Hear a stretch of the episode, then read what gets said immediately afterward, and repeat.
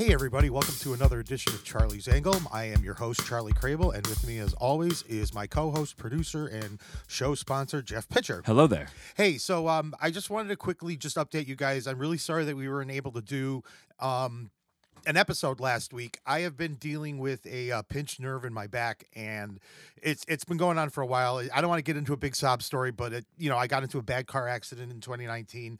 It my back's never really been right since, and it just you know starting to aggravate it. So last week it was a cha- would have been a challenge for me to sit here and stay focused on a show. We you know we realize that we've got a core group of listeners out there that we appreciate you very much, and I'm kind of big a little bit on the quality of it. And if I'm going to be sitting here, you know, in all kinds of pain and focusing on that, you know, it's not. I'd rather like scrap the show for the week and just come back and do it again. In, the short story of that is that uh, Charlie has one nerve left, and I get on it every week. Yes. He just didn't want to be here. Yeah, exactly. It was just like, oh God, what can what excuse can I come up with that will sound legit? But anyways, I'm really glad to be back. We've got some stuff to talk about quickly. Uh, if you want to get a hold of us, Charlie's Angle 1776 at gmail.com. You can email us there with your questions, concerns, uh, cookie recipes, lasagna recipes, and I think maybe smoked brisket. Smoked brisket, yeah. And you know, if we get those recipes, I will share um, my uh, loaded uh, potato soup recipe. Awesome. So send them in. To be fa- to be fair, the first time it was good. The second time it was horrible. So Oh well, I screwed th- third up. time could be the charm here. So be. we'll take any and all communications and everything like that. So you know, you can also find us on Facebook. We're also asking you guys that if you really like the show or just want other people, you know, to hear it, help us grow the audience a little bit. Share it out. Uh, we usually have the first episode up. I mean, it's the Tuesdays that we usually. Uh, you know, record and we'll have it right up online, you know, later this afternoon. So we'll be able to share that out all this week. Um, so give it a listen and we just thank you for hanging out with us. So, anyways, one of the things that we've always advertised the show as being is, you know, the, we're we're two libertarian guys who have very libertarian views on things. You know, you know, we were you know all in on Jo Jorgensen for her campaign this year, and you know, we get so caught up a lot of times in the current events and we can't help it because they're worth talking about but like I, as we talk right now i mean the election is pretty much all of it over. We know that joe biden has won there's no way that unless the supreme court does something really really really surreal there's no way that he's going to over get the results overturned no. it's it's It's so- over. It's it's over with. Joe Biden will be the president. Everyone, just calm down and put your hats away. i mean the memes are only going to get danker from here yeah, it's it's amazing. I mean, eh, you know, everybody's excited for this because this is going to be, you know, real. You think Trump was fun to meme? Wait till wait for Biden, but you know, wait until Trump gets his own show on Fox Yeah. and wait for those memes. It's got to happen. Oh, absolutely. Fox would be so dumb to not do that. I know he's well, and actually, they're talking about him still being the face of the Republican Party for the next four years. That's a terrible idea. I think it's a horrible idea. Like, g- g- get Mitt Romney or something.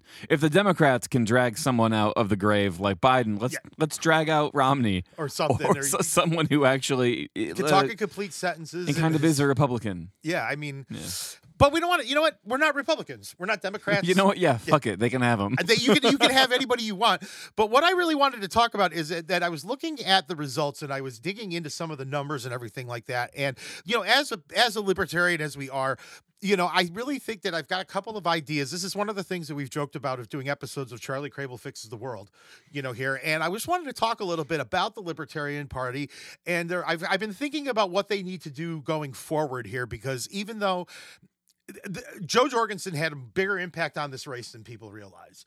And you know, and I think that you wait till you see the results here and you'll see what I'm talking about because I think that right now, if the Libertarian Party starts right now and starts building its national voice right now for 2024, they can really, really, really get themselves a lot more exposure and their their voice is going to be a lot more be, or better heard and people will be a lot more clear about what the party is all about. If you just we got to start hammering it, hammering it. Start right now. Don't wait until the election. I mean, I'm not saying, you know, handpick one person and put that person up as a candidate. We want to see, you know, lots of people running, lots of ideas being shared, but because a third party, particularly like the Libertarian Party, is already against the, you know, behind the eight ball by a lot going into this. They don't have the funding, they don't have the media coverage, they don't have any.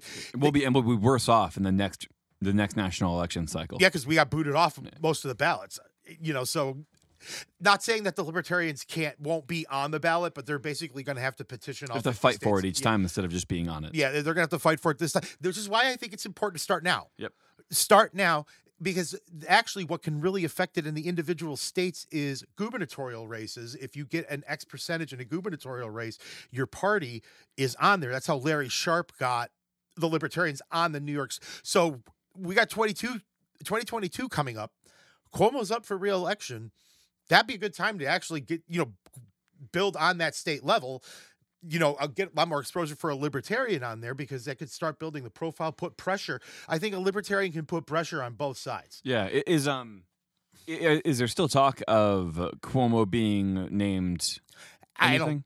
I, no, I don't think. I think that was just. Maybe he's too important, and they would want to leave him in New York. Well, he say. I mean, he he he gets away with blaming the entire pandemic on Donald Trump. Well, I mean, and and taking no responsibility whatsoever. I mean, the guy's going to win an Emmy for killing old people. thirty thousand ish, right? Is that Yeah. Thirty-one thousand. Yeah, it's ridiculous, but you know, so also his acting wasn't even that good. it, it really, really, really. and whoever wasn't. the writer was, man, fire those writers. fire, you know, I mean, and I, maybe it's time to recast that role of the just governor. wasn't believable. You know, I, it, it um there was a lot of um uh wow oh man there's a term and I can't find it suspension of disbelief. ah, yes, like like I really had to suspend a lot to believe what he was saying. Oh, absolutely.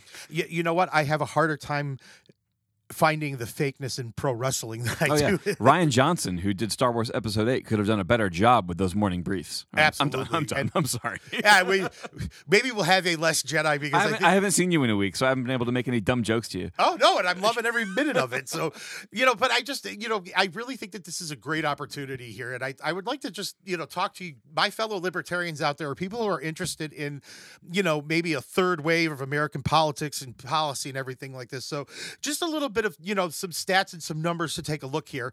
Um, you know, right now the Libertarian Party has a national registration of about 610,000 people, and it is the third largest party behind the Democrats and the Republicans this is something that should be of note is that this last election there were more than a dozen libertarian party candidates elected to various posts. Eh, these are now like at the, their local level the state level. I mean some state reps won there was some like city council seats and things like that but they they won. And what i found interesting was that five of them were in california Hmm. which was crazy. You know, you had two in Florida, one in Louisiana, Maine, two in Michigan, one in Minnesota, and one each in Tennessee, Virginia, and Wyoming. You do have that like northeastern California conservative pocket. You So really do. So that's And- not that surprising. and generally, Orange County uh, is a big libertarian bastion because Hmm.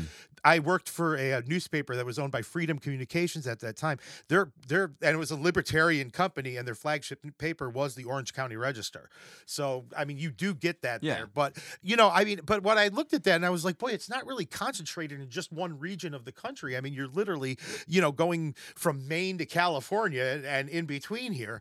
Um, but you know, these dozen are joining also that I also I didn't realize there was this many, but there are 211 people, registered libertarians who hold elected posts at various. I didn't think it was that high. And when I was looking at the list of the candidates who were running in a lot of these races, there were I, there were hundreds of candidates who were running. I mean, it was like they were putting themselves on every ballot locally and stuff like that. And I thought it was great, you know. And I mean, so we're we're looking already. Um, hang on, we're just adjusting the mic here a little bit. Sorry, but um, you know. So anyway, so that's a lot of people.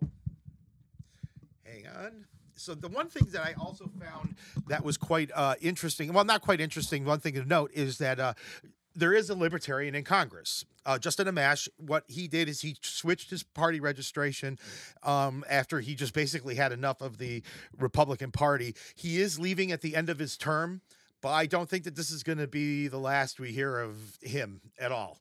He- interesting that he's leaving at the end of his term. Uh, he's uh he's sort of the deciding factor in some things because he's in the middle of the two the biggest spread we've ever seen Yeah. in Congress. And and and the thing is, is that he's already been showing willingness to, you know, work across the aisles and stuff like that. I mean, him and uh, Alexandria Ocasio Cortez. I mean, we're working on, you know, air, you know, things about ending ending qualified immunity and increased, you know, police accountability and Well, stuff like that. At least one Democrat wants to. Well, yeah, I mean, at least one, you know, Black Lives Matter until it actually matters. But that's a long. I, I, I, the amount of mental gymnastics that I hear from people saying that the Democratic Party is better for races than the Republican is ridiculous. They're but probably about even. it's about even is right. So, anyways, so we've got. You know, he switched parts. So, I mean, the thing is, is that the libertarians do have a presence on a lot of the, and we actually have, you know, our county uh, Libertarian Party chairman is elected member of the city water board. It's still an elected position. It's just still a, you know, I mean, it, it, the name is getting in there. We're going to talk a little bit about later about what this can mean, but I want to actually also talk about Jo Jorgensen's now impact that she had, and this is why I really think the, these numbers are very telling. So she got about 1.8 million votes, which was 1.2 percent of the popular vote, which doesn't sound like a lot, and it wasn't enough to reach the threshold to guarantee the party, you know, automatic ballot access. However, what you should, you know, and Gary Johnson had like four million votes in 2016. Yeah, he, he hit close to three, I think. Yeah, he hit close to three, but Jorgensen scored the most amount of votes while she was in a race where that also featured the incumbent president. Usually, hmm. because the, the it, when you have an incumbent president, it becomes such a two way thing. Yeah, without an incumbency, people are like, well, we're g- changing everything anyway. Why not change it all up? Yeah, The world was on fire this year. This was the year to change it all up. this was the time to change it on. They went status quo, but I mean, but the thing was is that it was all or nothing. It was like we have to have Trump or we have to have Biden, and that's it. I mean, it was just like you can't do, you know, both. But she had a bigger impact on this race than most people are going to realize. I'm going to hmm. show, and actually, she had a big impact on a lot of states that Biden flipped.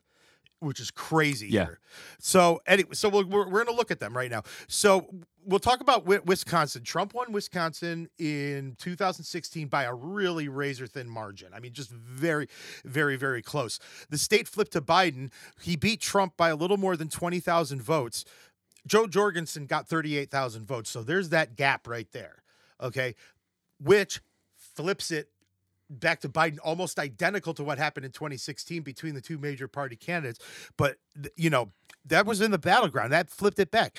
Trump won big in Georgia in 2016, and Joe Biden got it flipped because it was he won by 13,000 votes, and Jorgensen had tw- more than 62,000 votes in in Georgia. Boom, another one that just gets flipped because of it. Arizona. Trump won Arizona without breaking a sweat in 2016. Biden wins it with this year with a 12,000 vote lead.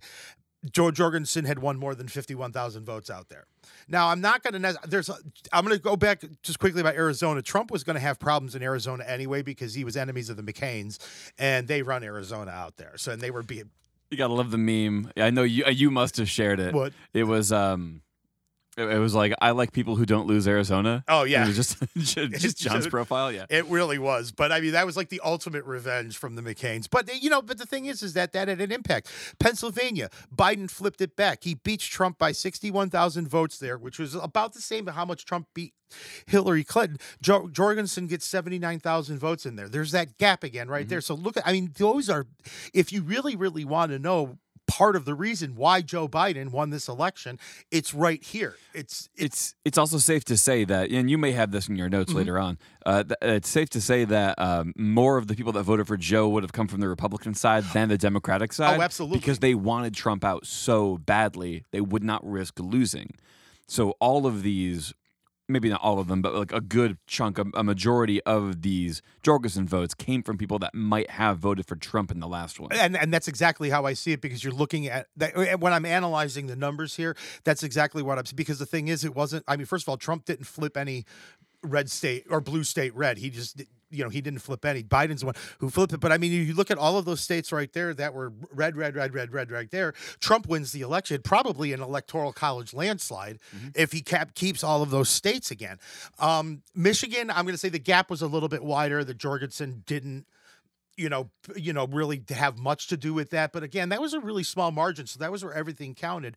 And you know, I, I hate to burst the bubble of the Biden people out there, but your no, guy no, won no, you don't. no, people- you, you don't hate. I- you don't hate bursting their bubble. no, I'd like to burst their bubbles. It's actually really fun because uh, don't get it twisted. Uh, Biden won because they were voting against Trump, not for your guy. Yeah. Okay. Let, let if you can at least be honest about that, maybe we could get somewhere. But that's really what happened. Uh, You know what? As much as the Democrats misunderstood and misread Trump voters in 2016, the same they did it again on the Republican side. They miscounted how much of the anti-Trump uh, sentiment was there, and it was huge. Oh yeah. So Oh, it yeah. was huge. So I mean, but so but she did have a big impact on it. So we're gonna look at this, you know, and what does this all mean? So, and I do mention this: the numbers of the bub that shows that the thousands of people who lo- vote, likely voted for Trump in 2016 weren't willing to do it again. I'm guessing that in like Michigan and like some states, pro- votes actually probably shifted to Biden uh, from that Yes. but, and I'm not going to say that the you know Jorgensen had that you know the be all end all, but I mean it was you know many chose Jorgensen over both. Yeah, he would have won. He would have won without Jorgensen in that one, but it was it's still a it was still a number that shows that people still don't like both sides. Well, no, I mean, and it, it's very clear here, and so, and but here's the other thing that I found: so we have six hundred and ten thousand registered libertarians right now in the last count here. Jo Jorgensen picked up one point eight million votes, you know, nationwide, which means even if we're going to assume that every single registered libertarian voted in this election, which statistically I'm saying it's not, that's not going to happen. I'm my guess is that you probably are almost half and half of Libertarian Party voters and either independents or registered with one of the major two two major parties still voting on the libertarian line here because she got more votes than there are actual libertarians in this country. Now I know that a lot of people like we have been are lowercase libertarians and tend to be independent and or you have a lot of Republicans who will identify as, you know, lowercase libertarians, you know, Right. like Massie and Mike Lee and Rand Paul, those guys, you know. Yeah. So but um Like they're Republicans, so they can have the power of the party if they need it. Exactly. But they, but gun to their head, they're libertarians. Oh, absolutely, and they will they will choose that over everything. But uh, again, I'm starting to see right now that there's a there's a prime opportunity for the Libertarian Party here, and I think that the one thing that they really need to start doing right now is that they need to start forcing its way into the conversation. You've got so much at you know you you have so many resources just with social media, online presence, podcasts, you know, vi- vi- YouTube channels, that type of thing. That I mean, you've got to really. It, I don't see a whole lot of party unity. Libertarians spend so much time accusing the other person of not being a real libertarian that they lose. You know, Yeah, like I'm not really against the government safety net, and that kind of pisses a lot of libertarians off. I would love to not need one, but Right. but right now, since the government is getting involved with everything else, that government safety net has to be here. Eh, but that's also a situation that was not in our control. It was you Yeah. know, the government. This is like the government causing it. Yeah, So- if if the governor hadn't shut down my industry, I would not need to be on unemployment. exactly. Yes. so it's like you know stimulus response stimulus you know it's just that's what happens but you know what I, I hate that because you know what the thing is is that i don't i don't see eye to eye with the main libertarian platform on every single thing that they have i mean i i choose them because for the most part that's how I identify my position with social issues, economic issues. That's domestic foreign policy, Right. you know, all that. In in an, in an overall, there are specific aspects to that. I'm not What's one What's one that you're not uh, 100% for? If you, if you can like narrow it down quick. Um, it, it's actually the open borders immigration. Hmm. Um, I and this is just real quick. I don't have a problem, you know, and I actually think that we should.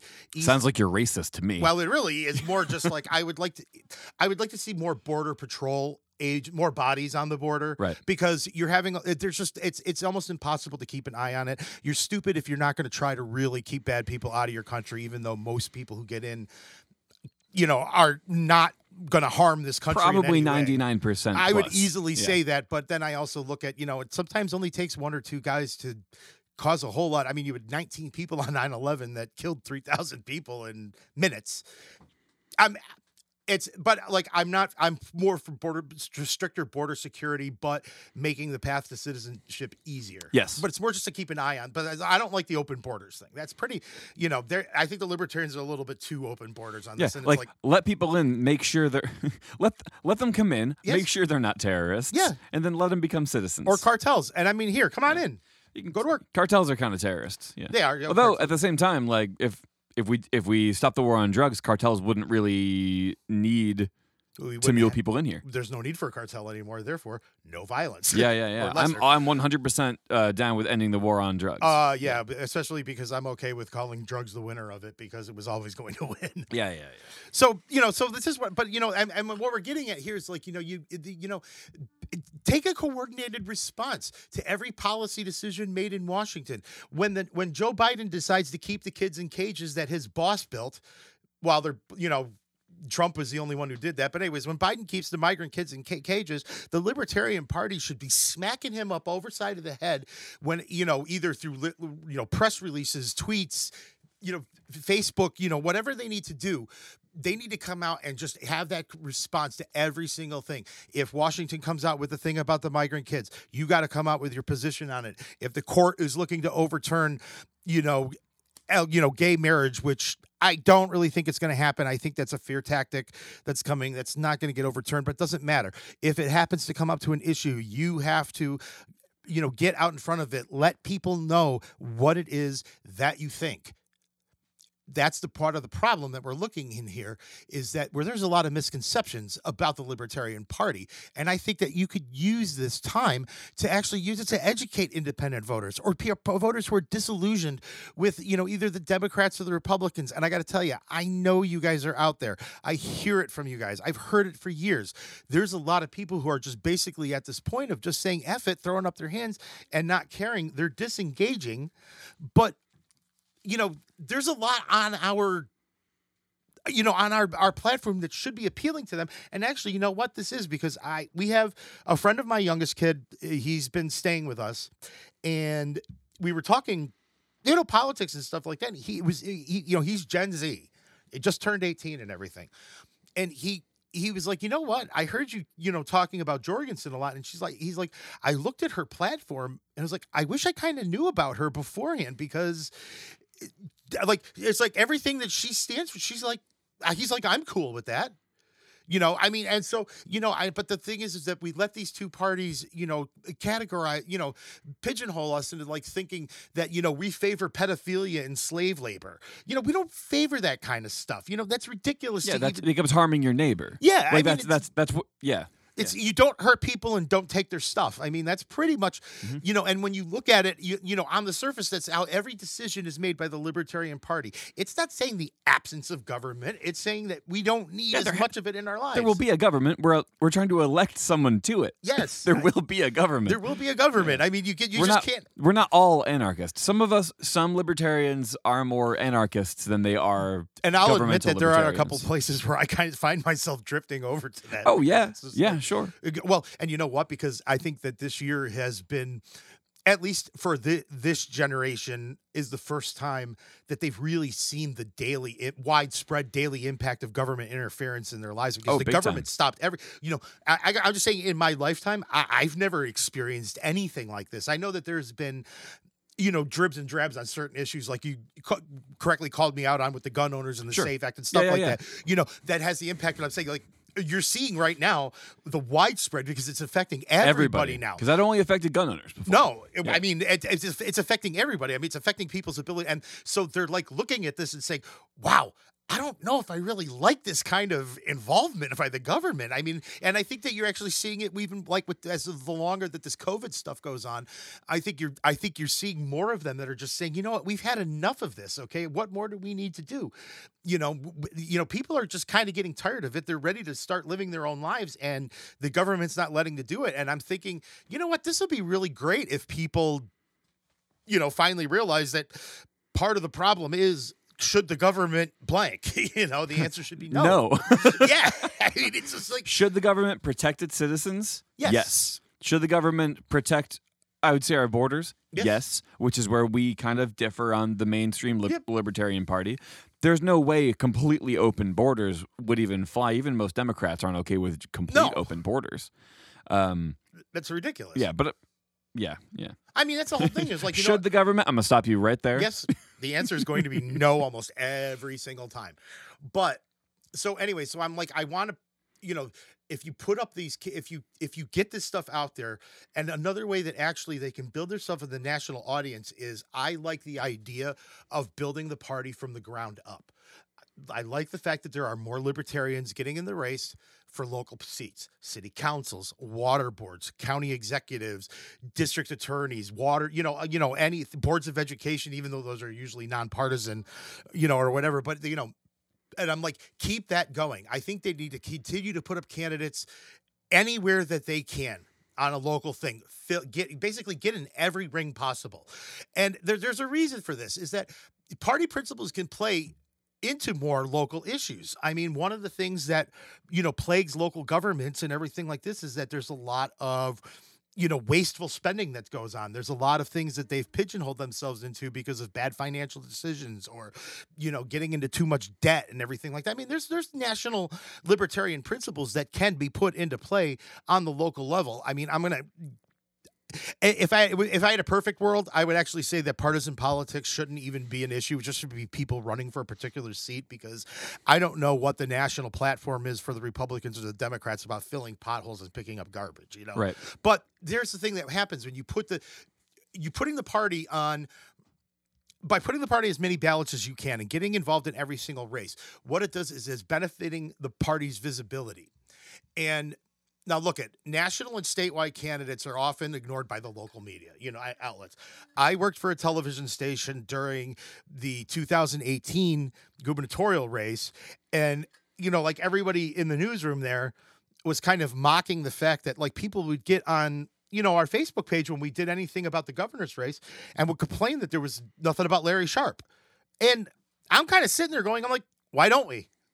And everybody was like, it, it, whatever. They just kind of dismiss him. Yeah. Well, didn't uh, I, I saw an article uh, earlier today about um, Andrew Yang being like being kind of quieted by MSNBC. Yes. During the during the uh, the primaries. Yes. Like, oh, they're admitting to it, or at least a formal a former uh, employee Is- admitting basically to it. saying and that that's a big surprise. Andrew Yang could have. Andrew Yang might have had my vote. You know what? They're, yeah, I got it. He, he he might have had my vote. I Um, got I would have need I would have needed to have him explain some things before I would like be like, yeah, okay, do that. That freedom dividend actually sounds cool.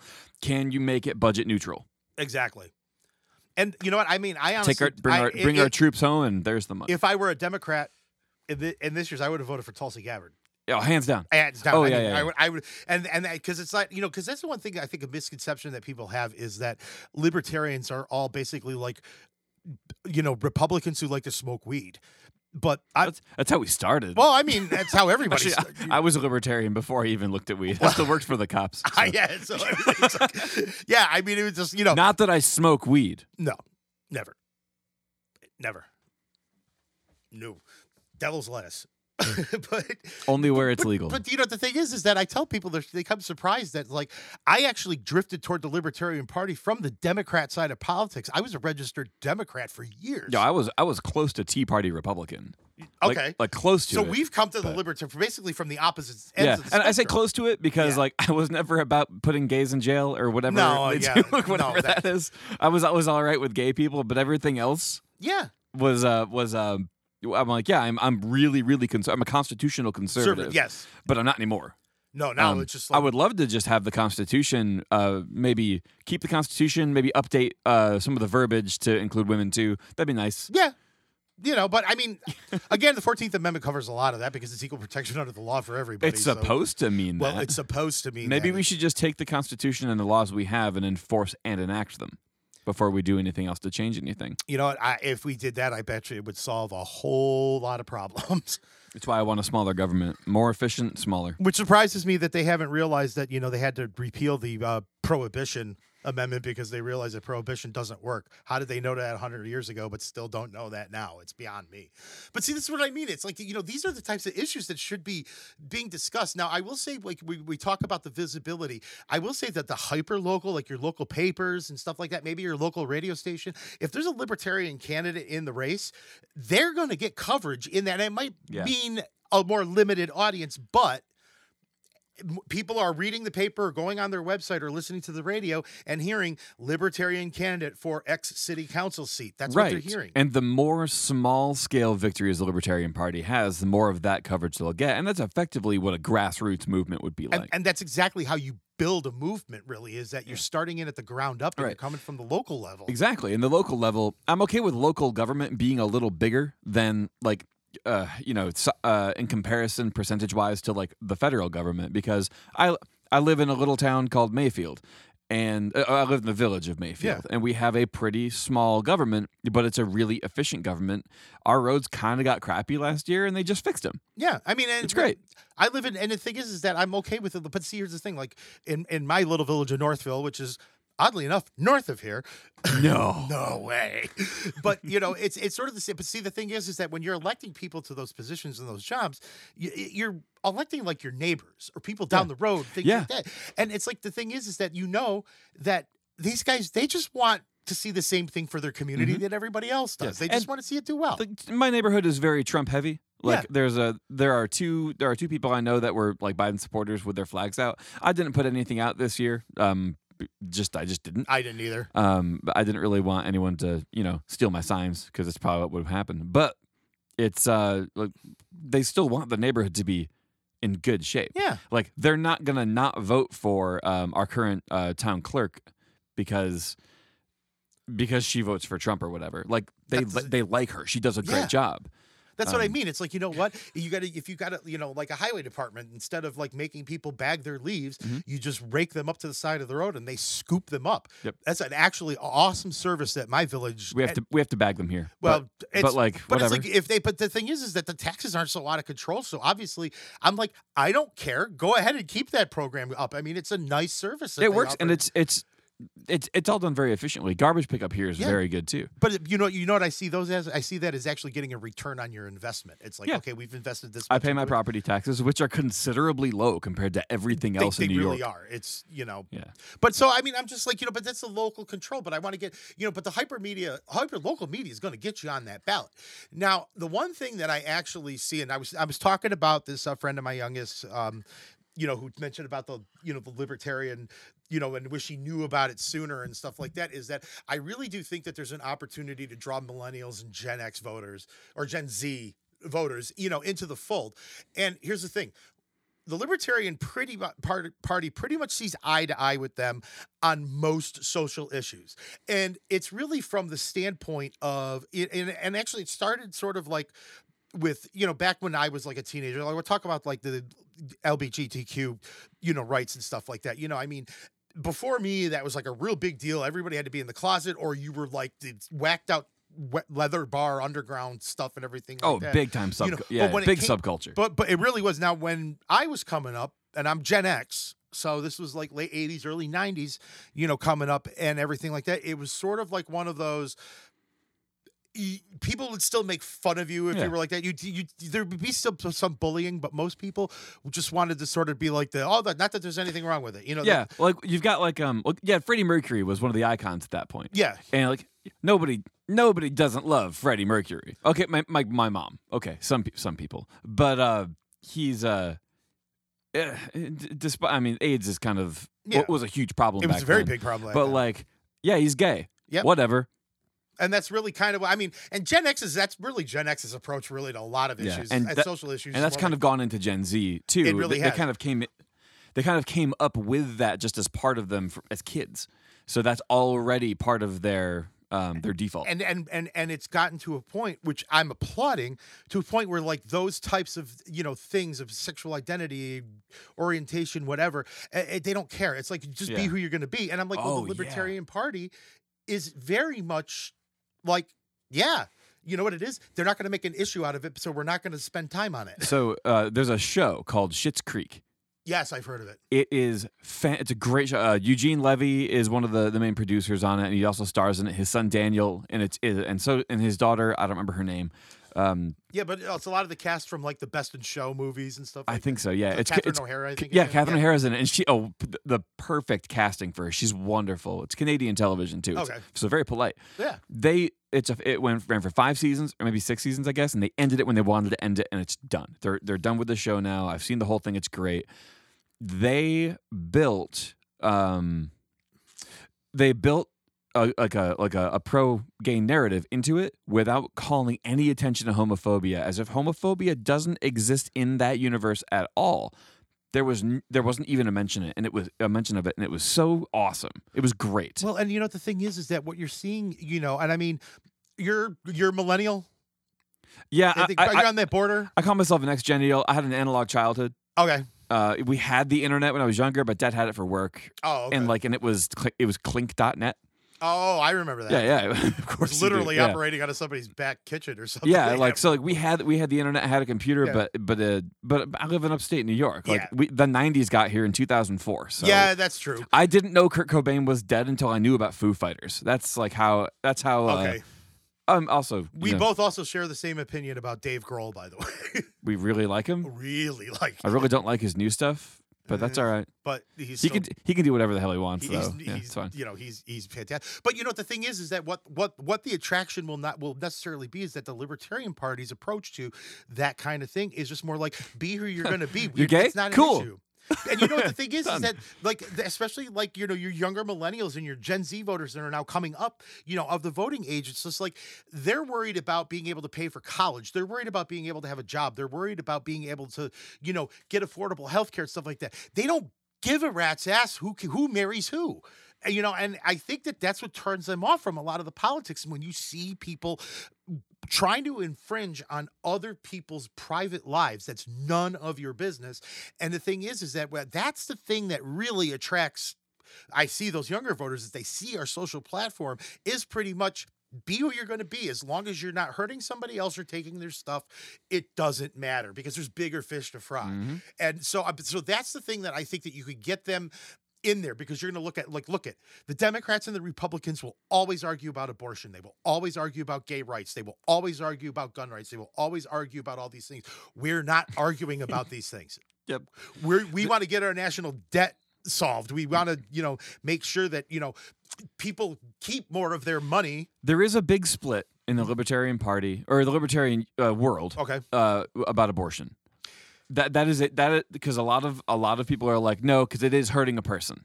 A lot of a lot of people think that Yep. way. I don't, but a lot of people you you do. i do So there's there's a, there is a big split there. But look, we're not fighting each other. But some libertarians will die on that hill. And I think that that's a stupid hill to die on because the only way that you're going to actually do anything with Roe v. Wade is for the Supreme Court to overturn it. And I mm-hmm. don't see that happening, you know, anytime soon. No, and and uh, to be fair, Mhm. it should not have been done in the court. It should have been. It should have been made a law, a real, actual A law, and legislative law. like it should have been done through legislature. The, uh, the it can be done in, in in the courts first, and then it should have become a real law. But whatever. But see, I mean, but that's you know, I mean, but the, but what the main thing is is that like they, they're not.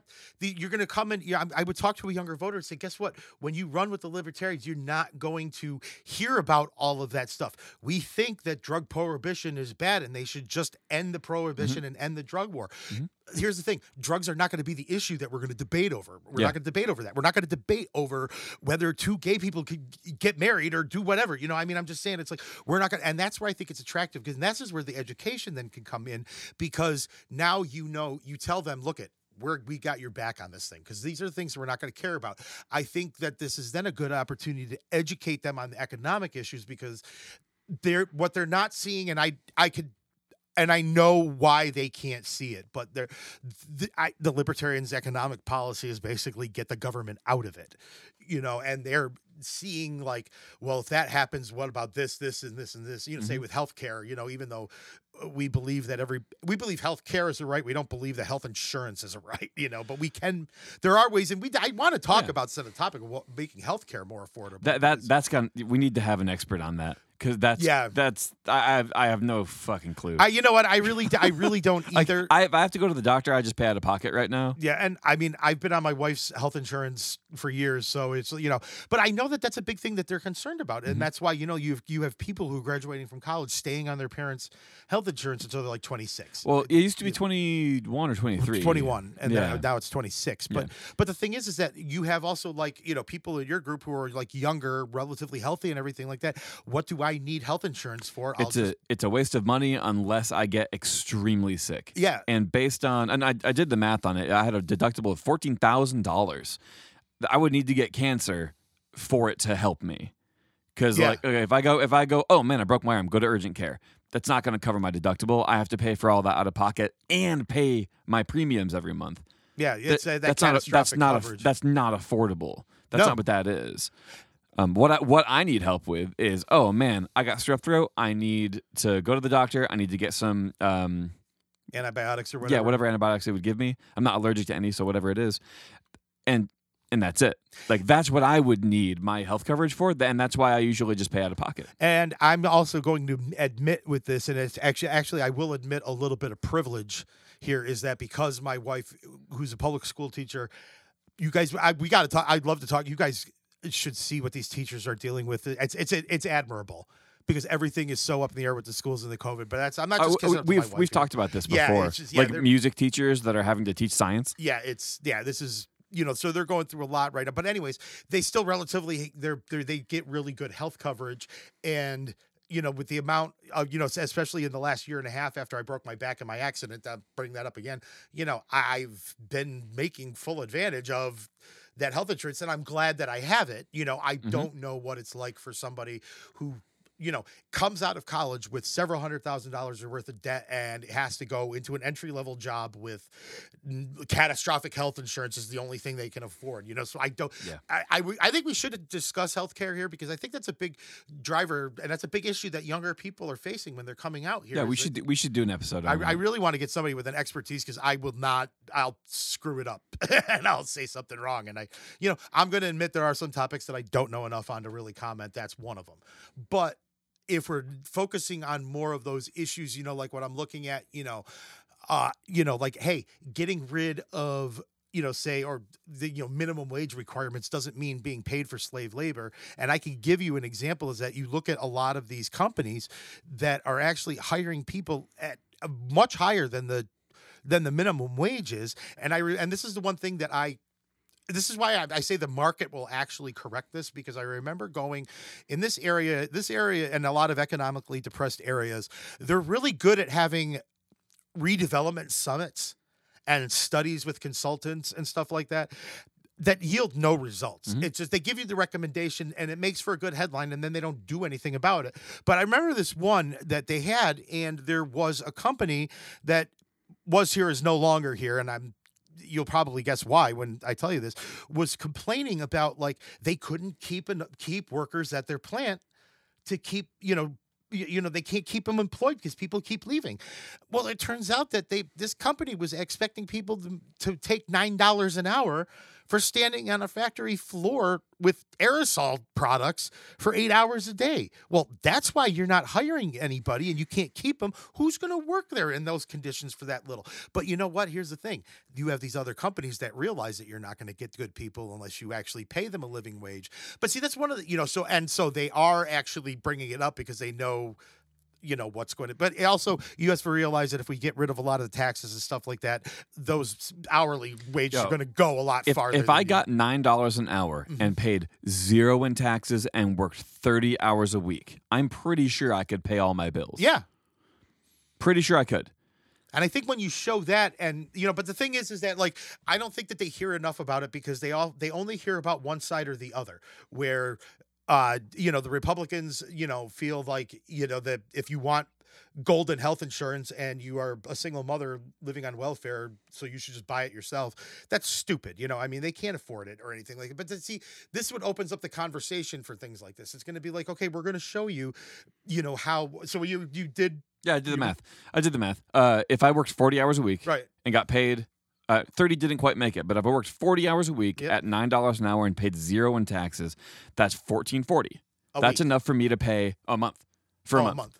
Yeah, it'd be great for a week. Oh, yeah, like, Um, that's mu- th- I can pay all my bills on that, all my bills, and put money into savings. So if you do that. So, but that's the kind of conversation I think that we need to have with those younger voters. Is I think we have to say, look at the, the, the you're being used as props by the Democrats and the Republicans right now. Here's a real solution here, and I think that they would look at. I, and listen, I understand their trepidation because they've all been con- a lot of them have been conditioned to believe that capitalism is meant just for a select few, and it's always that one percent versus the ninety nine percent. You just gotta you just gotta work at it a little bit. Yeah, I mean, it's just that's all. I mean, they're but the thing is, is that it's like they're being sold this American nightmare, basically, that you're never going to make it. It's never going to happen. The system sucks. The system, you know, and and they're facing the real world with that. And so I'm, you know, I think that it's it's going to. I think if you start getting, I've been seeing a lot, and I've been joining actually a lot of these groups where these like these young radicals for liberty and and things like that, where there's these, you know, it, there's a great site that I'm on called the Punk Rock Libertarians. and I mean, but this is what you're seeing. You're seeing punk rockers coming in there. You know, I mean, these radical youth are coming in there. One of these groups that's coming in there is for transgender rights across the board, but we're libertarians. Leave us alone and let us be who we are. And they're not afraid to stand up. And I'm like, yeah, start paying attention to these guys, uh, you know, because I mean, guys is a gender neutral term, but but I'm just saying, you know, like, you know, pay attention to what they're saying. Look at how what they're getting up. They're just like, yes, we want our rights. And I, how can you not? You know, I need we need to prop that up more. We need to stop dispelling this myth that you know libertarians, you know, just want the rich. It's only for the rich people. It's not. We also have to stop naked people from running across the stage in our conventions. Well, and that is actually going to segue into my next point is that you know I, I I I would love to actually be able to do one of these like I want to do actually a show I think directed just at millennials and Gen Z and really break down how a libertarian economic policy will should, have, should have your kids on the show. just you know they can shut up dad uh my kids have actually over the years just have tolerated it and now actually my son blames me for his activism because he said he said you taught me to give a shit i'm like well oh, you're welcome. yeah, there you go. You know, so but, uh, congratulations, son. You're now a man.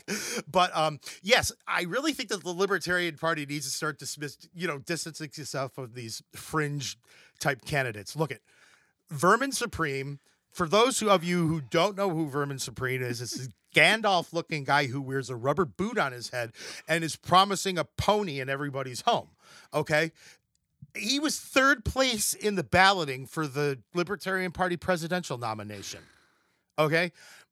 Guys, he's fun, but Don't don't give him your vote though. look at I understand that the Libertarian Party wants to be as freedomy as possible. It is a hilarious protest vote. I'll give him that. It is. But it's just you know, but I'm just saying like you're legitimizing this guy. Yeah. Will he give me a stable as well? Because if he gives me a stable, And see, I don't know, that might be too statist. I also can't have um, a pony because of local codes. So oh, well, then it doesn't, you know, sorry, Vermin, you're not getting my vote. But you know i mean the thing is is that like because what happens is is that the duopoly in the media will take a guy like that. See they'll write stories about when vermin supreme wins the vermont state primary for you know president and stuff like that. That's when they write about the libertarians Yep. because they're just showing what a bunch of wackadoos you know they are. And i'm just saying you gotta look at have your fun with him. But he's a fun guy. Make the memes. Make the memes The, the the real media does not need to give him any coverage. No. memes will do plenty. yeah we'll just like do Jo- absolutely Jo plenty. Jorgensen had zero mainstream coverage from the, the three major. Is it three major networks? yeah three major networks ABC's not really a major network. yeah it is abc Is it really? yeah I guess for four major networks: CNN, Well, I'm MSNBC. counting CNN as cable.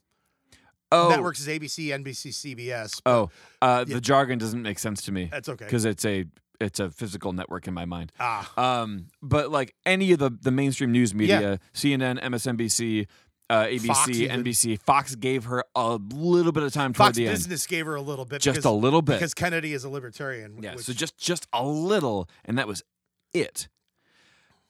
So she got where she got with memes. yeah, they were just going to basically meme her way into the So, White House. And, Let's give the memes to Vermin Yeah. Supreme and the Naked Guy, yeah, and give give the real coverage to people that can actually affect. but you need to stop having a convention where a naked guy can run across your Yeah, stage. there has to be some kind of rule. If you're going to be in like um like an, if you're going to be an anar- uh, anarcho-capitalist, is that the term? Yeah, anarcho. If that's what you want, that's that's not really going to be libertarian. that's not libertarian. at no, d- go ahead and do that. You'll get three votes. Call it a day. Yeah, I mean, you know, they got to stop with this stuff. The other thing is, is that I really think that the candidate selection process needs to be streamlined. Now, with the president's, with, their presidential nomination, it's very similar to. I mean, most of the time, most of it is just delegates voting that were that are sent from each state. There Right. were a couple of states that had primaries and things like that, where you know you determine a winner. But it's it's actually more more like the two main parties how they do the Yeah, like, president. like our chairperson is sending our votes for us. Yes. Yes. He's sending the you know those ele- or you know those votes to certify at the convention. They're now whenever they do their now usually it's like in May they do their national convention. They didn't do it this year like every other party because it was just but you know anyway so like that I don't have a problem with. But the one thing that I don't really like about it is that the presidential nominee doesn't get to pick their running mate. Okay? So that's I don't like that. by by balloting. And look at no offense to Spike. All right. He, you know, I I, I actually like the guy. I, I like his activism, but he's a shirtless podcaster.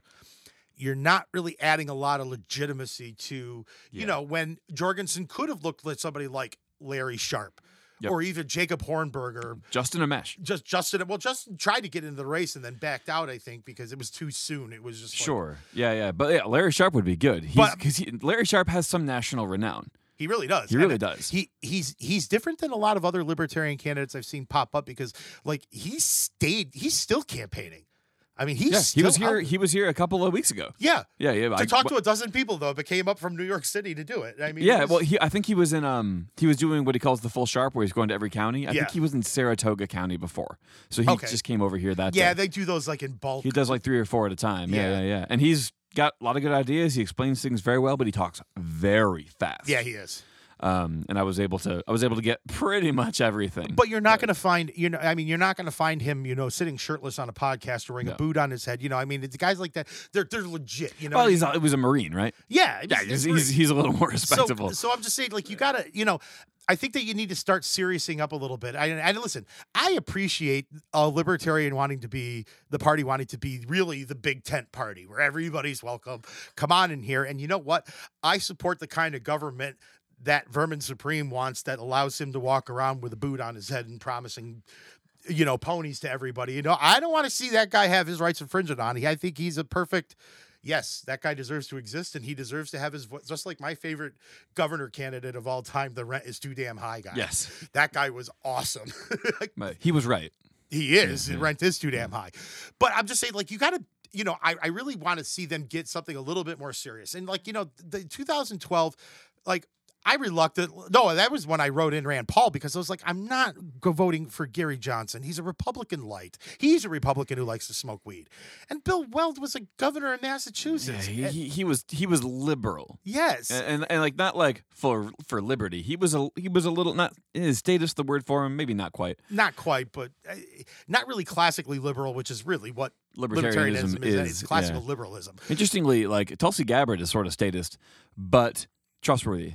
Well, and and you know, very trustworthy. And it's easy, but the, the thing is, is that like. I think what the libertarians need to do is that I think there needs to be a little bit of understanding that we might have to compromise just a little bit. You don't have to compromise your core values, but what we're pushing for at a given moment, if you need to build a coalition, because I really think that that's what's really going to have to happen. Is I think the libertarians are going to have to somehow reach with disillusioned Democrats who basically felt like the party just said, "Excuse my French, fuck you" to every voter who was out there protesting for racial inequality and stuff like that by by nominating and electing these two. Yeah. There's a lot of Democrats who are pissed off about that. I and they cannot- should be. I cannot believe the amount of people who don't care that Kamala Harris was his running mate. It, it's crazy. Couple couple of the more like angry liberal people I know. I talked to them about it. Yeah. They're like, "Yeah, I don't like that. I I am gonna vote for him because I want Trump out, That- but I really don't like that." No, because I mean the thing is, is that you know, I mean, and and you had, I mean, that was all the talking points for all the Democratic candidates during up to, oh, we want racial equality, we Mhm. want all this stuff. And by the way, it was Justin Amash who's, and actually, I think it was Rand Paul in the Senate who were actually pushing legislation to end qualified immunity, increase police accountability, and and stuff like that. all great things. All great things. If we're gonna have a big government and jackbooted thugs like those cops, Yeah. they sh- we we should also make sure they're not being dicks to everybody. Yeah, exactly. And I mean, you know, so so what I'm looking at is I, I look at some of those things. It's like, you know what? So here's your disaffected. I'm not saying that we would necessarily get the progressive and the far left, you know, like the leftist part of the, but you know, more of the actually I think there are probably a lot more classical liberals, you know, in the Democratic Party who would you you know we I think that we could convince to come, you know, come on board. And definitely the disillusioned Republicans who are actually really sick of Mitch McConnell and his ilk. They're not small government Republicans, you know. They're, they're it's a lie. They're Yeah. they're just, they're big government just in different ways. You know, all right, this is interesting. We- Uh, about McConnell, I haven't seen enough belly aching about his, um, his confirmation of uh, what's your name to the Supreme Court. I have not seen enough people pissed about that. While he didn't let Obama, I think that I think it was because it was, and, and there were some people who were really pissed off about that. I But I think people realized more. that it was like, oh yeah, he did a really dick thing in against Obama, but now he's a hypocrite here. I can't stand Mitch McConnell. I thought him It's not terrible. putting well, Merrick I, I haven't seen. I haven't even seen a lot of my liberal friends Yeah. complain about that. I think it's just more of one of those that, that okay, she's there because now they're talking about you know the stack in the court, which I, we could get into that another time because I. But I'm just you know like that. There, I think that that's what it is. Oh, we could now stack the court, and which is not going to happen. But Well, we actually we already did an episode on that. yeah, we did. We don't yeah. need to Go back like three or four weeks, you'll see it. Yeah, we talk about that. So, but oh yeah, with the yeah we did when we talked about her Yeah. You know, and I had concerns about her and everything like that. But I mean, there's a lot of disillusioned Republicans anyway who see that, and I'm just like, you know, the party, the Libertarian Party, could also reach out to them. Like, we really do want to be small government. We really do Yeah. want to be more business friendly. With the Republicans that like to tout themselves as the like the moral right, Yeah, um, and then that kind of stuff happens with with their leaders. Come on, yeah. I look at. I don't have. I. I don't believe that. You know, I do believe that it's unavoidable that people, their religious views are probably going to come into play. You know, a bit in their decision making. You know, from you know whatever a seat that they're holding and and stuff like that. So, you know what? Believe what you're going to believe and just make sure. You know, the thing is, I find it really disingenuous. You know, when I hear you know these guys clamoring against you know how same-sex marriage is going to cause this country to fold in uh, implode upon itself but then they're out there having multiple affairs and you know or ripping off their taxpayers or you know like totally amoral behavior Yeah. and guess what it always seems to happen when people start getting on a moral high horse that they discover oh wait you're no better than the last guy see that was the one thing about the whole trump with his scandals and stuff like that everybody oh yeah yeah trump trump paid hush money to, because he banged a porn star and everybody was like Yeah. we kind of figured he probably paid a lot of hush Like, money. To only one. Yeah, only one. okay, You know, that's that's not as bad as I. As that's not a thought. bad. You know, so I mean, it was sort of like with him, but you get you get some of the other ones that get all high and mighty, and it's just like, oh, dude, shut up. You know, and I don't think that they'll find that the Libertarian Party's not about that. It's it's really what we're not about. Um, so I, I, you know, that's I think also that Jorgensen in this case, if she had been able to pick her own candidate with better credentials, I think it could have been a ticket that was taken a lot more seriously. Again. No disrespect to Spike. He worked his ass off during this campaign. He really did. Yeah. You saw him everywhere. She should be allowed to pick her own. Yeah, Yeah. yeah, yeah. That, her, I agree I with can't that. remember their names, but it doesn't matter. But I, I know that she had a couple of other people that she actually would have preferred. But you know what? She graciously she said that that's how the party selects the VP. Then that's how we're going to go for it. Now, how would that change? The next convention? Yeah, would, they would just need to make a new, new rule at the convention that the, you know. I mean, because the thing is, they don't vote on the delegates for Kamala Harris or Mike Pence. I mean, it was the Trump Pence ticket. You know, Yeah, so yeah. how- you know, and and and honestly, I do think that sometimes it's become more apparent that a VP pick is actually going to be a lot more important going forward. You know, going on because I mean, Trump needed Mike Pence yeah, to carry the right. to right. carry the right. yeah. I don't know how. Biden Oh yeah, it's uh. So we have an open convention. Is that what it is Yeah. for libertarians? Yeah, I don't really like that. I, I would just like to see it streamlined because I think it would actually helping because you know actually these campaigns to get off the ground because you're not dealing with rounds of voting for like multiple candidates on a ballot. Just get Mm. the president out of the way and do your thing. The one thing like I. I'm also saying that anybody who's con- seriously considering a bid in 2024, they need to start campaigning now. And look at a lot can happen in four years, but it's only going to continue to get limited visibility during a local or during an election cycle, especially like a midterm elections. They're going to get ignored, you know. But get whoever it is. Like honestly, Justin Amash is. Look, I, I've already said on other libertarians, my favorite ticket would be Amash and Sharpe. That would be a ticket I would vote for all day long. I like Jo Jorgensen. I think that she has a great place to be a, voice in the party and everything like that. But if I had to choose, if I preferred Amash over Jorgensen, I actually would pick Amash. What's her doctorate in? Psychology. She's a professor. Yep. Psychoeducation. Yeah. There you go. There you go. Betsy DeVos can move over. Yeah, please. yeah. That's one person I'm not going to be sad to see leave. Wow. one one of the few. One of the few. There's a couple of them. Yeah, there's more than a couple. But you know, I mean, the thing is, is that he's got the resources, visibility, and credibility to begin campaigning now. Mhm. He's going to be the guy. I al- I've said this all along. Justin Amash was the only congressman in both houses who voted in favor of pe- impeaching Trump for all the right reasons. He was the only one who voted in favor of it for the right reasons. And you know what? He's principled. He he is not afraid to take on the establishment. And you know what? He just basically got screw you to the Republicans and said, you know what? I'm not working with you people anymore. If you're going to keep acting like this, if you're going to keep propping up Donald Trump, I'm not. He's not going to work with them Mhm. anymore. He was done. Yep. So you know, kind of disappointed that Rand Paul didn't do that, but all right. It might be it might be well and i think the only reason why amash kind of got ri- a- away with it this year is that he wasn't going to be running again so he can really just go out you know in a blaze of glory. But if you look at him now i mean he's still you know out there he's still the drumbeat you know he's he's actually turned now his ire from Trump and is turning it right toward Biden. So, you know, the thing is, is that a guy like that, that's the other thing is that the reason why you need somebody like him out in the forefront is because you're going to have to respond to every single Biden policy decision. You're going to have to respond, I think, when, which is what I think might happen, is that they're going to invoke the 25th Amendment against Joe Biden to put Kamala Harris in as president. But that's just maybe it's par- paranoid thinking on my part, but I don't know. It wouldn't surprise me. It wouldn't surprise me. And by the way, if that actually happens, I want people to think about this that your president of the United States could be somebody who didn't even win enough support from her own party to make it through the first primary. Yeah. She dropped a that person could actually have the nuclear codes. Think about that. Elections have consequences. Yeah. So, but anyways, but eh, you know, he somebody like that, or even Jo Jorgensen, somebody like serious needs to come out and they need to start hammering on that. They got to start hammering it, you know, so people will start to think, I wonder what the libertarians would say about this. I wonder what the libertarians would say about that. You know, just you know, you you get that out there and like somebody, you know, I love the fact that Fox Business actually has Kennedy on it. She's a hardcore libertarian, and I Mm. love that she hosted, you know, because you hear a lot about that on her shows and everything like that. It's it's it's perfect. So you know, so that's why, you know, I really think that we need to take a look at that.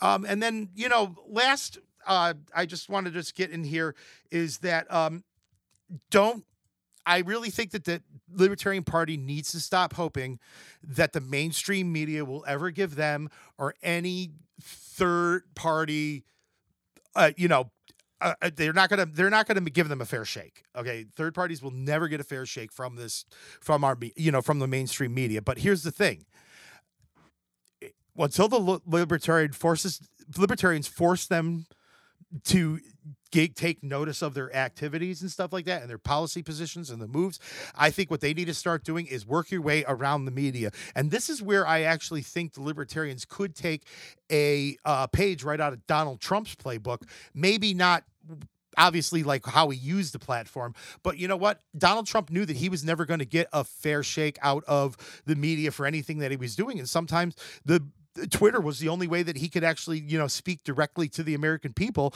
I, you know what? Take advantage of that. You know what? Okay, I CNN is not going to ask me what I think about, you know, this infringement on a constitutional rights. Screw them. Social media, that stuff. Mhm. Get on all these, uh, you know, for you got you got to actually bu- bulldog your way into these Yeah, things. and it's not like they're going to be as rude and as No. as ban worthy as Trump is. No. Yeah. But start, just start. I mean, just go right after. Take the gloves off. You know what? That's the one thing is that sometimes I think that libertarians are either trying to be too nice so that people won't think that they're wackos, or they're too busy infighting with each other that they're mm-hmm. like, you know what? You got to take your gloves off and you got to start throwing punches. And I'm talking about haymakers because you need this. It's it. This duopoly is killing the country. Is really what it's doing. And but the thing is, is that like here's the other thing that I think the libertarians need to start thinking about is if you're going to be bringing in you know more millennial and gen z voters which i think that's really the wave There's no there's no um there's no future for the party if that's not no because they're, they're the future of the country. and that i want them to, to, be the and we got to play party. the long game you know uh, this is what i think about this being the long game Mm-hmm. is that those are they're not looking to traditional media outlets anyway Yeah. there those are two groups of people if you want to know why traditional news is dying it's because of those two generations of people that it's happening Oh yeah. because they don't ha- and here's the thing they don't read past the headlines I- either and I've never Charlie, I never bought a newspaper in my life. okay Yeah. like that so that That's you know what? done. When our papers started, when our papers that I worked for started transitioning online, I never rent the. I, I browsed the print edition to make sure there was no major typos, but I read all the stories that I didn't see when I was there that night online. I mean, it's just the way yeah, that it goes. and I, I I used to have the CNN app years ago. I no longer pay attention to that either. The only time I actually pay attention to mainstream media is when there's some kind of an attack somewhere Yep. because like because uh, CNN has the best coverage oh yeah, for things like that, um, and then the presidential election. or a natural disaster. Or Yeah, something. the some- things that we something- need to be something able to follow huge. up on. because that kind of infrastructure is required to get that kind of information. But as far as being told what to think about things, I'd stop. And I'm just saying, like, if you don't think that that can be, you know, successful, I mean, I'm, I'm going to name drop here, but look at Joe Rogan's podcast. I mean, this guy goes on for hours and hours and hours. when he switched over to Spotify, the first one was like five hours long or something I like that. know. It was nuts. he went crazy, but he gets a lot of, he's got a lot of followers. He's got a ton of I followers. think it's worth fifty-two million dollars last I checked. That Yeah. was before the Spotify deal too. He has the money to back up what he's doing, and he has a massive reach. and and he's big on those third way you know that's why he has i mean i don't like alex jones and i think he's a conspiracy theorist nut but the thing is is that you have joe rogan smoking a blunt with him you know while they're doing the podcast you know and whatever i mean and they, he brings elon musk i mean he's he's somebody that i really think we need to get rid of the birthing requirement to be president because Absolutely. i would vote for elon musk in a heartbeat Some people would hate him because he came because he came from money, things like that. yeah so what But like, but he's an immigrant. So I mean, come on. he's an immigrant who put a car in space Yeah. And uh, what have you done He, put he put Americans back in space from America. yeah That's and, and well, he also put some Russians back in space from America. Like we're i know It's, it's kind of nuts. It's you It's know, great. uh, you know, but that's but that's you know, how do people know about him? They know about him through Rogan's podcast. You know, that's what they're you know, and I mean, I'm looking at, and even though I think he's a libertarian sellout, but Austin Petersen is another one who you know was riding that libertarian train until he jumped off and got you know for, for Trump this year for God knows why because Trump is the antithesis of everything. That, that's why I don't really respect him that much anymore. Yeah, and he's he's a pro life libertarian too. So he also didn't have a lot of the the left leaning libertarian support. No, I mean he's very, but he's got a wildly successful podcast. Mhm. You know, and I mean, and, and if they're saying that, that means there are people who are either interested in the entertainment value of what he has to say, or actually are really interested in what they have to say, and probably believes a lot of it and holds those things as credi- credible. Yeah. Same with Rogan. Same, so, but you know what? The thing is, is that those are those are two. That's just two examples of those guys are going around major media outlets. They're good. I mean, they have name recognition obviously for a lot of this stuff and that helps but they're they're you know they're not getting any help from CNN or Fox or MSNBC to grow their audience. It's all happening on social media. It's all happening. You know what? I say get into it. You know what? Get in front of it and start make yourself a parler account, libertarian parler presence. Oh, Because uh, I'm, I mean, actually, I saw a meme. I think I posted it in one of my meme dumps, but somebody had said that they were calling uh, Parler Mindspace. yeah. Oh, I was loving, but but I'm just saying, if I mean, people are going to be drifting away from those, you know, get out in front of it. Get a MeWe page, get a Parler, just get out there. Link, link, link, link. Just share everything. the problem with. Parler is that it, it as soon as Parler like went live, the the crazy alt right ended up there, yeah. and like and now I'm like, well, I'm not even gonna bother looking at it. No, I mean, I don't have Yeah. one either, but I'm just saying, like, you could actually. I mean, but I don't see anything wrong with taking advantage of it. You know, no, if mean, it's there, use it. Yeah. you know you know use it and i think that what you're going to start to see is that you're going to start to see you know like maybe these networks like they're you know fox obviously is never going to put jo jorgensen on the air but here's the thing fox might put justin amash on the air Yeah. Mhm. but the thing is is also fox business put jo jorgensen on the air so maybe one of like some of these networks are they'll, they'll like say okay we got to give them some notice but like they'll be on our little like s- secondary station in the network or Yeah, whatever ESPN six. yeah It's the ultimate frisbee station. the ultimate Yeah. frisbee station you'll get something like that but at least it gets them on there you know and i just think that that's the most important you know thing is that you just I, libertarians are very big on self-reliance and doing things you know on their own and not needing outside help particularly from the government or anything like that to do anything well you know what this is really the time and it's a prime opportunity for libertarians to start doing the work that they actually say that they believe the American, you know, that if you want success, you got to work for it. I want to see you guys taking this seriously. I don't want to see, you know, if I got to go through in 2024 and I got to see freaking Vermin Supreme if he's still alive running across the stage and stuff like that. I'm kind of getting ready to be like, yo, this is not, you know, take it seriously, guys, because you really have. And I'm just saying, I know this and I could see it in especially the younger people because they realize that, that they don't really give a shit about the Republicans or the Democrats. They're like, they don't represent any of our interests. They don't even know what we're into. They think that, you know, we're ignorant because we didn't read about it in the newspaper. Well, who reads a newspaper these days? You know, they read headlines on app alerts. It's, it's just that's how it, you know. And uh, you know what? I mean, I see some companies even doing stuff which I don't really like, but you know, I mean, they're doing some TikTok stuff. They're doing some, you know, because that's whatever is the popular thing that. But you know what? There's, I mean, I worked with a guy at one of the last of the newspapers I worked for, not this one, but the one before it in Saratoga, and he was in our company and he was downstate, and he was somebody who actually just when something new came along on a platform, he always tried it out because he was like, okay, maybe this will work, maybe Ah, it won't work. An early adopter. Yeah, he, really like. I mean, you know what? He started putting his paper stuff on Instagram. He started doing Snapchats with it. He's, you know, Facebook and Twitter. I mean, he was he even tried to get it so that uh, their app could work with Google Glass. Like he actually was Mm. trying out the so. And I mean, I was like, okay, a lot of those didn't work, but it's like at least you're making an attempt at it, and you know that's that's actually trying to be adaptable. This is what the okay. Basically, the libertarians, you're big on market driven stuff. The the market is now primed for you guys to actually be a major player, and I think that's going to become more pronounced longer that this goes on. Because trust me, a Biden presidency isn't going to be any better than a Donald Trump presidency. No, like we'll um, They're just going to cover for him better. it might be a little more stable. Like that, maybe maybe that's it. Like um, He's not going to be tweeting at three o'clock in the morning. I mean, that's right. Yeah, yeah. It'll be a little. It'll be a little more calm. Yeah, a That's little bit about more calm. it. Yeah, You're gonna, and because the thing is, is that A- and he does command some respect overseas. Like he does. He does. So th- so there's a little benefit there. Yeah, I mean, you know what the thing is, is that they always talked about the world leaders that hated Trump, though, and they didn't talk about the ones that actually really liked him, and a lot Well, more. except, except for the North Korean leader. well, I mean, you know what though? I gotta Wait, tell he's you, he's dead, isn't he? Did he die? no, no. Oh. Oh, they said he did, but he didn't. Oh, okay. There, there's that rumor that he died and his sister took over, who's apparently like Queen Cersei. For any of you, Game so she sleeps with him. Well, I don't think that far, but she's like that evil. Um, yeah, ill. But you know, but I'm just saying, like, I mean, the market is right there now, and I just, you, you know, I'm I'm tired of the duopoly. I'm tired of just seeing this, you know, and, and you know, the thing is, is that neither party represents anything that I really stand for either. So, you know, I just, I guess, I kind of was just like, why am I going to bother with either one of them? It's a waste of my time. I mean, mm-hmm. just, you know, so I, I, I'm doing my part here.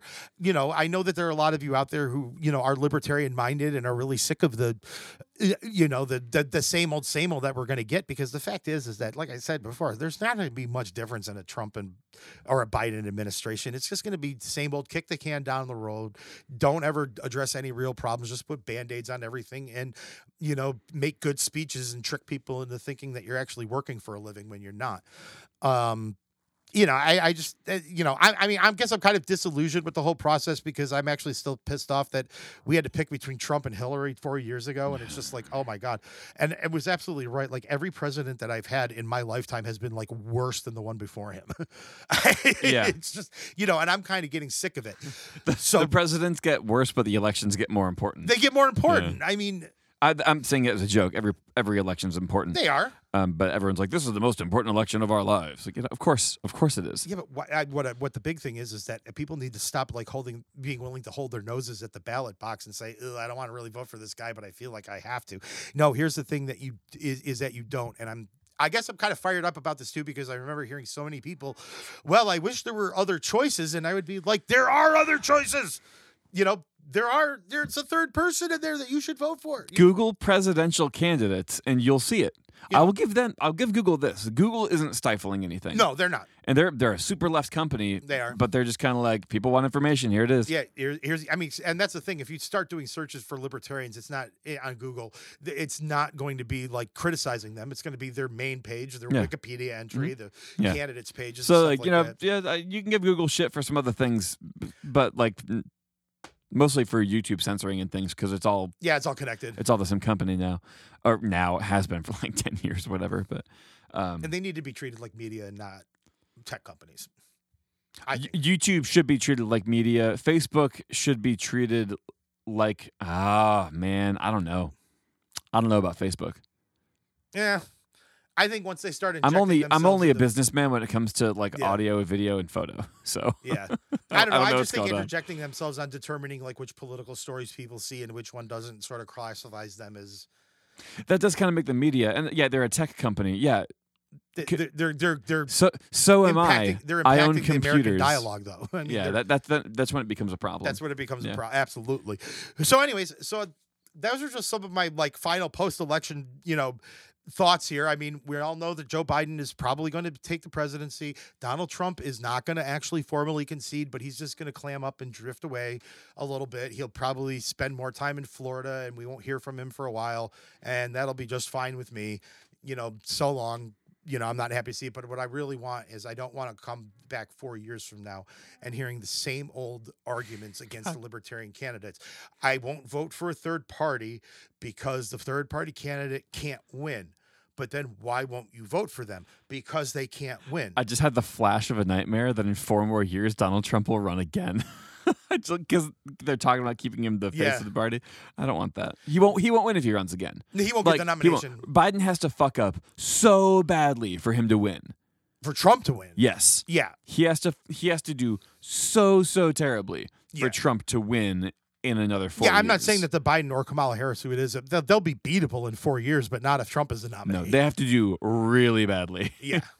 Or the Republicans have to put up somebody that can call them way out. really poorly. Really Sorry. poorly. Eh, the grammar just gets to me. So, anyways, well, listen, No, me too. I really hope that everybody, we're recording this before Thanksgiving. So, I really hope that everybody enjoys their Thanksgiving. Play this uh, for dinner. Play this podcast for dinner. Yeah. Uh, so you all can have, you know, uh, political arguments with your family. That's what A- Thanksgiving's all about, right? I absolutely in between, you know, my only 10 people, though. You can only have 10 people. If you live in New York, you can only have 10 people at uh, for Thanksgiving. So, we're Um, adhering to that. yes, we're definitely adhering to that. We are definitely adhering to it. What Cuomo says should be followed and not ignored. We don't want his Einsatz Einsatzgruppen coming to our houses. Actually, we have legitimately 10 people in my family. Yeah, like so spouses and kids. But other people come be there, too. But not, not everybody's Not everybody will be there. Yeah. and we're having some, but it's going to be, you know, but, but, but you know, you know what? I, I, this is actually what I'm going to be doing on Thanksgiving is that the last person I'm going to be thinking about is Andrew Cuomo. Yeah. I, I, I'm going to be with my family. I'm going to be with your friends. We're going to be Is there, is there a. Bills game that day? No. Oh. Is there a game that day? Oh yeah, there'll be Thanksgiving Day games. There always day. Okay. Yeah. That's in front of nobody this year. Well, yeah. There's always like, whenever it's not at my parents' house, we go to Thanksgiving somewhere else. There's always a game on TV. yeah, they it used and to it's be just two, always and now it's super. three. always like super loud, and I'm like, cool. I'm gonna eat my fucking turkey. I'm gonna leave. yeah, Um, I yeah. Uh, You know? I'm, I mean, it's my thing that I like to just, you know, pass out in a coma in front of a football game. See, my favorite part of Thanksgiving is that the late night leftover sandwich. Oh, the cold turkey. But I do, I put, I get a rye bread out, and I put, I put the turkey, mashed potatoes, stuffing, gravy, and Cranberry. cranberry, sauce Yep. right on top of it. Pop it in a sandwich, and Oh I'll, yeah. I'll, I will actually yeah. legitimately go into a food coma, a major one after it, because it's just. But enjoy it. You know, this has been a rough year for everybody, but you know, I mean, there's still a lot to be thankful for. You have this show to listen to. Yeah, and uh, give us your turkey sandwich recipes. You know, turkey sandwich recipes, and the person who gets the winning entry gets to make it for us. yes. Congratulations. Congratulations, you're going to be a winner, whoever it is. so, anyways, for Jeff, I'm Charlie Crable. Wishing you guys a happy Thanksgiving, and we'll talk to you next week. Bye.